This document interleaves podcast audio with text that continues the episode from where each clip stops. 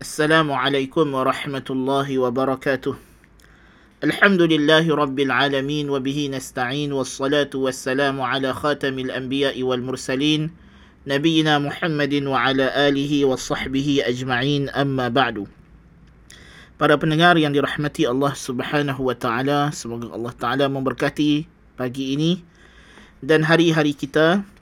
Semoga Allah Subhanahu wa taala memberikan kita taufik dan hidayahnya. dalam episod sembang pagi Jumaat kali ini, saya akan meneruskan perbincangan kita tentang peristiwa-peristiwa yang berlaku di hari kiamat. Dan kali ini kita akan melihat bagaimanakah keadaan manusia ketika mana mereka dibangkitkan di mahsyar. Apakah keadaan yang begitu mengerikan yang menanti kita dan apakah persediaan yang perlu kita buat secara ringkas insya-Allah taala. Keadaan manusia dibangkitkan di hari kiamat nanti seperti yang telah kita sebutkan sabda Nabi sallallahu alaihi wasallam yuhsyarun nasu uratan hufatan ghurla manusia itu akan dibangkitkan di mahsyar dalam keadaan telanjang bogel, tidak ada kasut, berkaki ayam dan tidak berkhatan. Demikian juga mereka ditenggelami oleh peluh. Ya, ada yang ditenggelami oleh peluh sehingga ke lutut, ada yang ditenggelami sehingga ke telinga dan peluh yang mengalir di padang mahsyar itu jikalau kapal hendak berlayar pun uh, boleh begitu banyak peluh manusia kerana langit menjadi begitu panas matahari dekat ke kepala kita sekadar satu mil. Mil ini kata para ulama sama ada ia merujuk kepada batang celak satu mil. Bayangkan batang celak panjang mana sangat. Batang celak mata itu terlalu dekat dengan kepala kita. Dan ada yang kata satu mil itu ialah jarak perjalanan satu mil. Dan satu mil itu matahari didekatkan ke kepala kita satu mil. Allahu Akbar. Terlalu panas. Na'udzubillah min zalik. Tetapi itulah harinya di mana Allah Subhanahu wa taala akan menghimpunkan kita di mahsyar dalam keadaan tersebut dan di antara perkara yang kita ingin nyatakan ataupun kita hendak menjelaskan berkenaan dengan keadaan manusia pada hari tersebut. Orang kafir akan dibangkitkan oleh Allah Subhanahu wa taala dalam keadaan terbalik. Mereka berjalan di atas wajah mereka. Seperti mana firman Allah Taala dalam surah Al-Furqan ayat 34. Alladzina yuhsyaruna ala wujuhihim ila jahannam Mereka yang akan dihimpunkan di atas wajah mereka menuju ke neraka jahannam iaitulah mereka akan dijalankan oleh Allah Ta'ala dengan wajah mereka. Mereka berjalan dengan wajah kaki ke atas. Dan Allah Maha berkuasa melakukan perkara tersebut. Ini keadaan orang kafir. Allah Ta'ala berfirman dalam surah Al-Mulk ayat 22. أفمن يمشي مكبا على وجهه أهدى أم من يمشي سويا على صراط مستقيم Apakah orang yang berjalan terbalik tersembam ke wajahnya lebih baik atau orang yang berjalan lurus di atas surat al-mustaqim di atas jembatan yang lurus? Iaitulah perbandingan keadaan orang kafir dengan orang mukmin. Orang kafir akan diperjalankan oleh Allah taala dengan wajah mereka di pada mahsyar nanti manakala orang mukmin akan kekal berjalan tegak lurus seperti manusia yang normal daripada Anas radhiyallahu anhu bahwasanya seorang lelaki bertanya ya Rasulullah qala Allah taala alladhina yuhsharuna ala wujuhihim ayuhsyaru al-kafiru ala wajhihi قال صلى الله عليه وسلم أليس الذي أمشاه على الرجلين في الدنيا قادرا على أن يمشيه على وجهه قال قتاد حين بلغه بلى وعزة ربنا Rawahul Bukhari wa Muslim. Seorang lelaki bertanya makna ayat ini kepada Nabi sallallahu alaihi wasallam. Adakah orang kafir akan dibangkitkan berjalan dengan wajah mereka? Kata Nabi sallallahu alaihi wasallam, Bukankah Tuhan yang telah menjadikan mereka berjalan dengan kaki di dunia ini mampu dan maha berkuasa untuk membolehkan mereka berjalan dengan wajah mereka di hari akhirat? Maka apabila sampai hadis ini kepada Qatadah, dia kata bahkan memang benar perkara tersebut demi keagungan Tuhan kita. Hadis riwayat Bukhari dan Muslim. dalam hadis riwayat At-Tirmizi dan beliau menghasankan hadis ini daripada Abi Hurairah radhiyallahu anhu secara marfu' yawmal qiyamati thalathatu asnaf sinfan musyatan wa sinfan rukbanan wa sinfan ala wujuhihim. Ada tiga kelompok yang akan dibangkitkan di hari kiamat nanti yang satu berjalan kaki yang satu berkenderaan dan sekelompok lagi pula berjalan di atas wajah mereka qila ya rasulullah wa kaifa yamshuna ala wujuhihim قال إن الذي أمشاهم على أقدامهم قادر على أن يمشيهم على وجوههم أما إنهم يتقون بوجوههم كل حدب وشوك kata Nabi sallallahu alaihi wasallam akan dibangkitkan manusia pada hari kiamat itu tiga kelompok satu kelompok berjalan kaki satu kelompok menunggang satu kelompok berjalan di atas wajah mereka ditanya ya Rasulullah bagaimana mereka berjalan dengan wajah? Kata Nabi wasallam sesungguhnya Tuhan yang telah memberikan mereka kemampuan berjalan dengan kaki mereka. Akan boleh sahaja untuk menjadikan mereka berjalan dengan wajah mereka. Mereka akan mengelak segala lopak segala duri yang ada di jalan mereka dengan wajah mereka tersebut. Di antaranya keadaan orang yang dibangkitkan pada hari kiamat nanti ialah golongan yang sombong di dunia ini. Golongan mutakabbirun. Orang yang sombong. Yang membangga diri di dunia. Bagaimana keadaan mereka? Dalam hadis riwayat At-Tirmizi dan An-Nasai secara marfu' Nabi SAW bersabda, يحشر المتكبرون يوم القيامة أمثال الذر في صور الرجال يغشاهم الذل من كل مكان يساقون إلى سجن في جهنم يقال له بولس ta'luhum narul anyar yusqawna min usarati ahli nar tinatul khabal qala tirmizi hasan hadithun hasan kata imam tirmizi hadis ini hasan. Golongan mutakabbirun yang sombong di muka bumi ini mereka akan dibangkitkan pada hari kiamat seperti semut merah yang halus dari segi saiz mereka tetapi dalam rupa manusia. Mereka akan didatangi akan diselubungi dengan kehinaan dari segala tempat. Mereka akan dipijak-pijak diinjak-injak oleh orang. Mereka akan diheret dibawa ke satu penjara di jahanam namanya Burus yang menjulang dalamnya api ya dan diberi minum daripada peluh daripada nanah ahli neraka. Na'udzubillah min zalik. Na'udzubillah min zalik. Ini keadaan orang yang mutakabbirun ya dan sebab itulah kita kena elakkan sifat ini dan apa dia takabur Nabi sallallahu alaihi wasallam dalam hadis riwayat Imam Muslim menyatakan la yadkhulul jannata man kana fi qalbihi mithqala dharratin min kibr. Tidak akan masuk syurga orang yang dalam hatinya ada sifat sombong rasa sombong dan megah diri walaupun sebesar zarrah sebesar semut merah yang halus. Dan ditanya apa makna sombong ini nabi kata al kibru batarul haqqi wa ghamtun nas sombong itu ialah menolak kebenaran dan menghina manusia yang lain. Allahu akbar kabira. Walhamdulillahi kathira. Wa subhanallahi bukratan wa asila.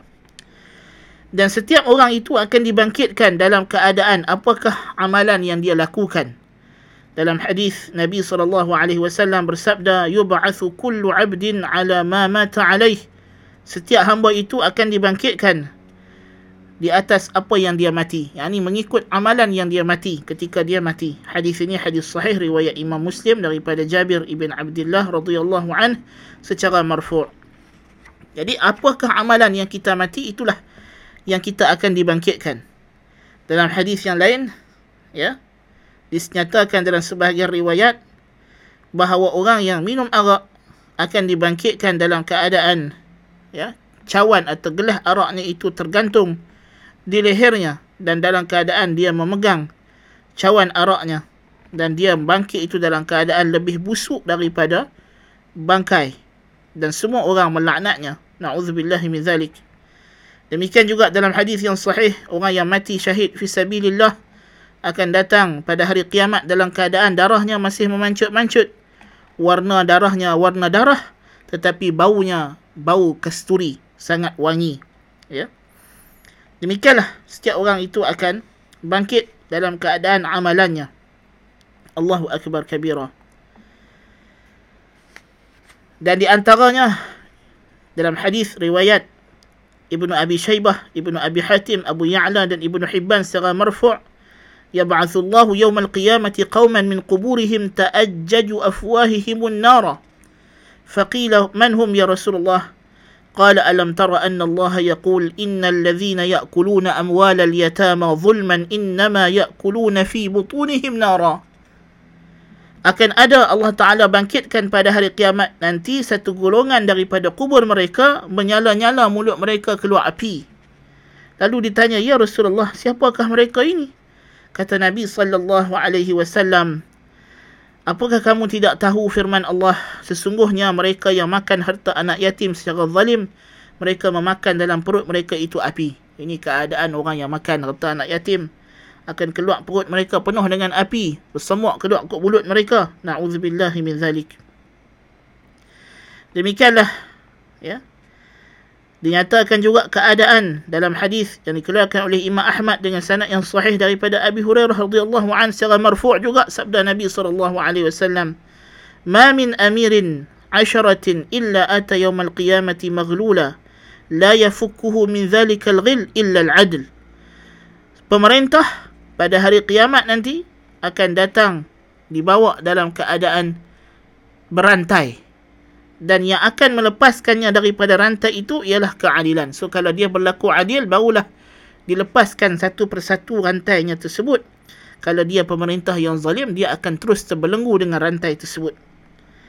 Dalam hadis riwayat Abu Ya'la dan At-Tabrani dengan sanad yang sahih daripada Abi Hurairah daripada Ibnu Abbas radhiyallahu anhuma secara marfu' sabda Nabi sallallahu alaihi wasallam Man su'ila an ilmin fakatamahu jaa yawm al-qiyamati muljaman bilijamin min nar Siapa yang menyembunyikan ilmu, menyembunyikan kebenaran ya ditanya pagi tentang ilmu tentang satu hukum hakam kebenaran dan dia tahu tapi dia sengaja menyembunyikan untuk menyesatkan orang maka dia akan datang pada hari kiamat dalam keadaan mulutnya dikekang dengan tali kekang daripada neraka. Na'udzubillah min zalik.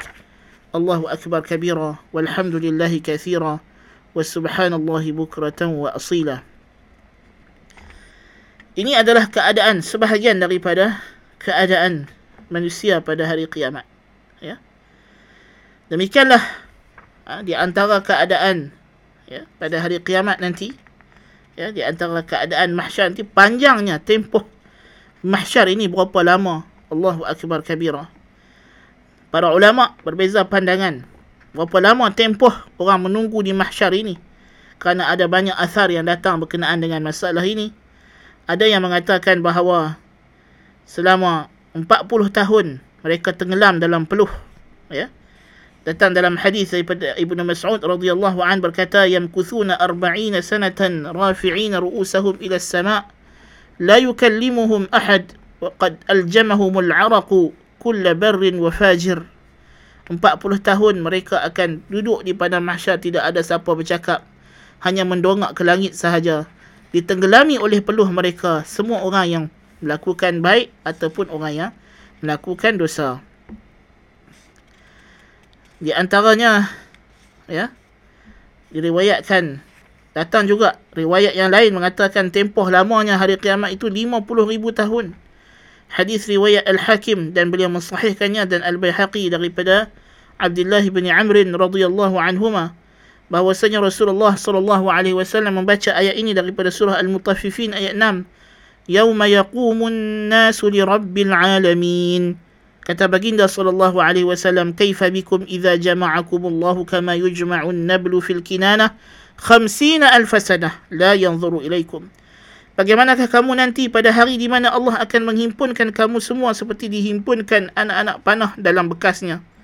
Selama 50 ribu tahun dia tidak memandang kepada kamu. Ini keadaan yang tempoh panjangnya hari kiamat. Namun begitu, orang mukmin orang mukmin akan terasa sekejap. Orang mukmin akan terasa pantas masa berlalu. Hadis riwayat Imam Ahmad dan Abu Ya'la dan Ibnu Hibban dan Al-Bahaqi dengan sanad yang hasan daripada Abi Sa'id Al-Khudri radhiyallahu an katanya suila Rasulullah sallallahu alaihi wasallam an yawmin kana miqdaruhu 50 alf sanah ma tulu hadha al-yawm Kata Abu Sa'id Al-Khudri radhiyallahu an ditanya Rasulullah sallallahu alaihi wasallam berkenaan hari yang kadarnya 50 ribu tahun. Apakah panjang hari ini? Lalu sabda Nabi sallallahu alaihi wasallam, "Wallazi nafsi biyadihi innahu la yukhaffafu 'ala al-mu'mini hatta yakuna ahwana 'alayhi min as-salati al-maktubati yusalliha fi dunya." Hari tersebut akan diringankan kata Nabi demi Tuhan yang memegang jiwaku di tangannya sesungguhnya akan diringankan ke atas orang mukmin sehingga kan hari tersebut padanya terasa lebih ringkas daripada salat fardu yang dia tunaikan di dunia ini. Allahu akbar kabira. Daripada Abi Hurairah radhiyallahu an kata beliau, panjang berdirinya seorang mukmin pada hari kiamat itu sekadar antara zuhur ke waktu asar. Ya. Ini bagi orang mukmin. Ya, tetapi ada juga orang yang akan merasa panjang dan waktu itu berbeza-beza mengikut keadaan manusia dan mengikut amalannya. Setiap orang akan merasa panjang atau pendek waktu tersebut mengikut kadar amalannya. Allahu akbar kabira. Allahu akbar kabira. Ya. Demikian juga datang dalam sebahagian riwayat mengatakan bahawa tidak datang ya apa nama uh, pertengahan hari kiamat itu melainkan semuanya telah masuk ke syurga ataupun ke neraka. Ya, pertengahan separuh hari kiamat pada waktu qailulah. Waktu tengah hari, ya, telah apa nama setiap ahli syurga telah masuk ke syurga, ahli neraka telah masuk ke neraka. Tapi itu adalah uh, tempoh yang Allah Taala tetapkan tentulah ukuran hari tidak sama dengan hari di dunia ini.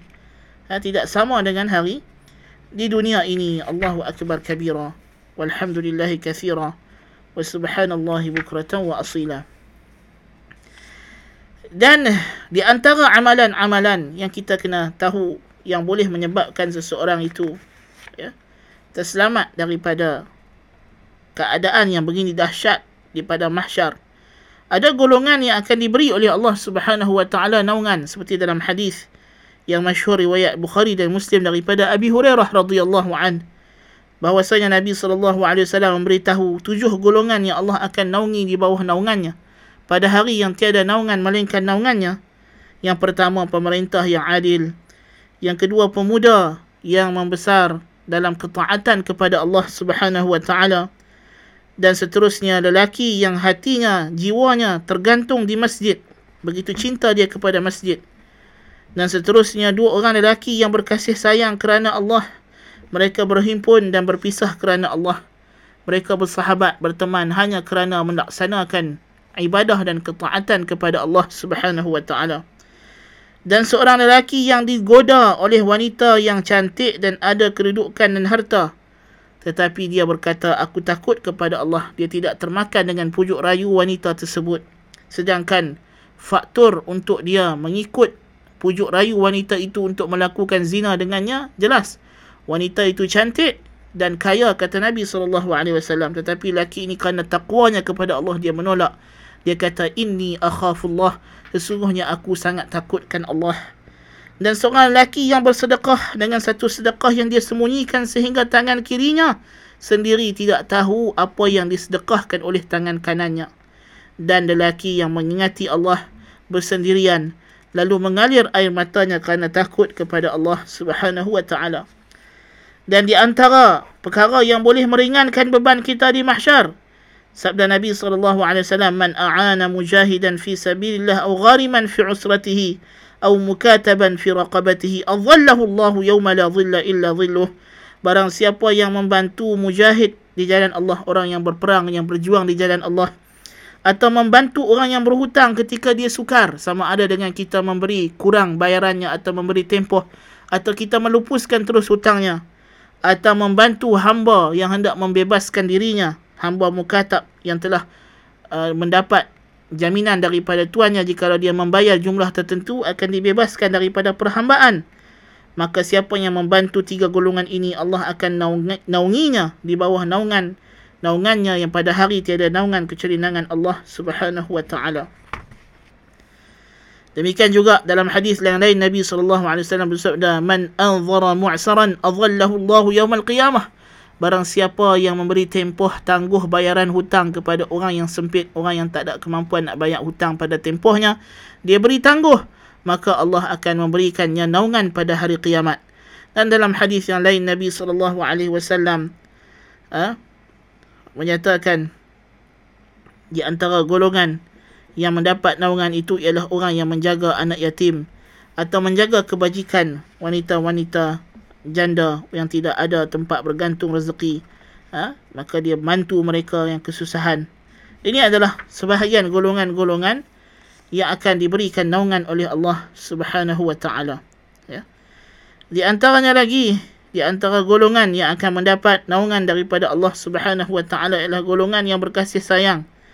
Berkasih sayang kerana Allah Subhanahu wa taala dalam hadis riwayat Imam Ahmad Ibnu Hibban dan Tirmizi daripada Muaz bin Jabal radhiyallahu an secara marfu' sabda Nabi sallallahu alaihi wasallam المتحابون في الله على منابر من نور في ظل العرش يوم لا ظل إلا ظله يغبطهم بمكانهم النبيون والشهداء Orang yang berkasih sayang semata-mata kerana Allah akan berada di atas mimbar daripada cahaya di bawah naungan arash pada hari yang tiada naungan melainkan naungannya para nabi dan syuhada uh, cemburu dengan kedudukan tersebut. Mereka juga teringin nak dapat kedudukan tersebut sedangkan mereka berada dalam kedudukan yang tidak kurang hebatnya. Allahu Akbar kabira. So inilah di antara perkara yang kita kena beringat. Ya, dan datang juga dalam hadis di antara dosa-dosa yang besar ya yang apa nama akan menjadi punca kita diazab di mahsyar lagi ialah orang yang tidak membayar zakat. Allah akan jadikan emas dan peraknya itu sebagai besi panas yang akan ditekap pada badannya. Dan jikalau zakat yang dia tak bayar itu zakat binatang Allah akan bentangkan dia di atas tanah. Kemudian Allah akan datangkan haiwan-haiwan yang akan pijak dan lenyek-lenyek dia berulang-ulang kali di mahsyar. Allahu akbar kabira orang yang menipu tanah mengubah batu sempadan tanah menipu mengambil tanah secara tidak betul ya dia akan dibelit dengan tujuh petala bumi ya Allahu Akbar kabira. Ini di antara keadaan-keadaan yang mengerikan. Orang yang melakukan dosa, orang yang melakukan maksiat kepada Allah Subhanahu wa taala. Ya, bukan sahaja orang kafir tetapi orang beriman yang mati dalam keadaan tidak bertaubat ya. Orang yang menipu apa nama harta rampasan perang yang mengambil harta rampasan perang sebenarnya dibahagi-bahagikan dan termasuklah mereka yang mengambil harta-harta yang bukan hak milik mereka setelah diamanahkan. Pegawai-pegawai kerajaan dan seumpama dengannya yang ditugaskan menjaga amanah harta negara. Lalu mereka mencuri ataupun mengambilnya dengan tidak hak maka mereka akan dibangkitkan di mahsyar nanti dalam keadaan apa nama mereka menanggung apa yang mereka ambil tersebut. Kalau mereka curi binatang binatang itu akan berada di tengkuknya berbunyi-bunyi menghina dia Allahu akbar kabira. Kalau dia curi unta unta duk duk duk tenggek atas tengkuk dia dia kena tanggung unta tu. Kalau dia ambil ayam itik kambing demikianlah juga ya. Semua apa sahaja yang dia tanggung dia akan bawa mai. Ha? Allahu akbar kabira. Walhamdulillahi kathira wa subhanallahi bukratan wa asila. Dan manakala orang yang beramal soleh macam kita lihat tadi mereka akan dibangkitkan dengan amalan mereka orang yang mati dalam keadaan ihram dia akan bangkit dalam keadaan bertalbiyah orang syuhada bangkit dengan darah-darahnya yang berbau seharum wangi seperti kasturi walaupun warnanya warna darah. Jadi ini semua adalah keadaan yang begitu mengerikan kita yang memberikan kita peringatan untuk bersiap sedia dengan hari kiamat ini supaya kita memberi mempersiapkan diri kita dengan amalan-amalan yang sahih untuk kita berhadapan dengan hari kita akan berdiri menghadap Allah Subhanahu wa taala. Bagaimana keadaan kita? Bagaimana kita akan berjalan pada hari tersebut? Bagaimana cara kita akan keluar daripada kubur kita nanti? Itu semua kita kena beringat. Aku qawli hadha wa astaghfirullahal azim li wa lakum subhanakallahumma wa bihamdika ashhadu an la ilaha illa anta astaghfiruka wa atubu ilaik. Assalamualaikum warahmatullahi wabarakatuh.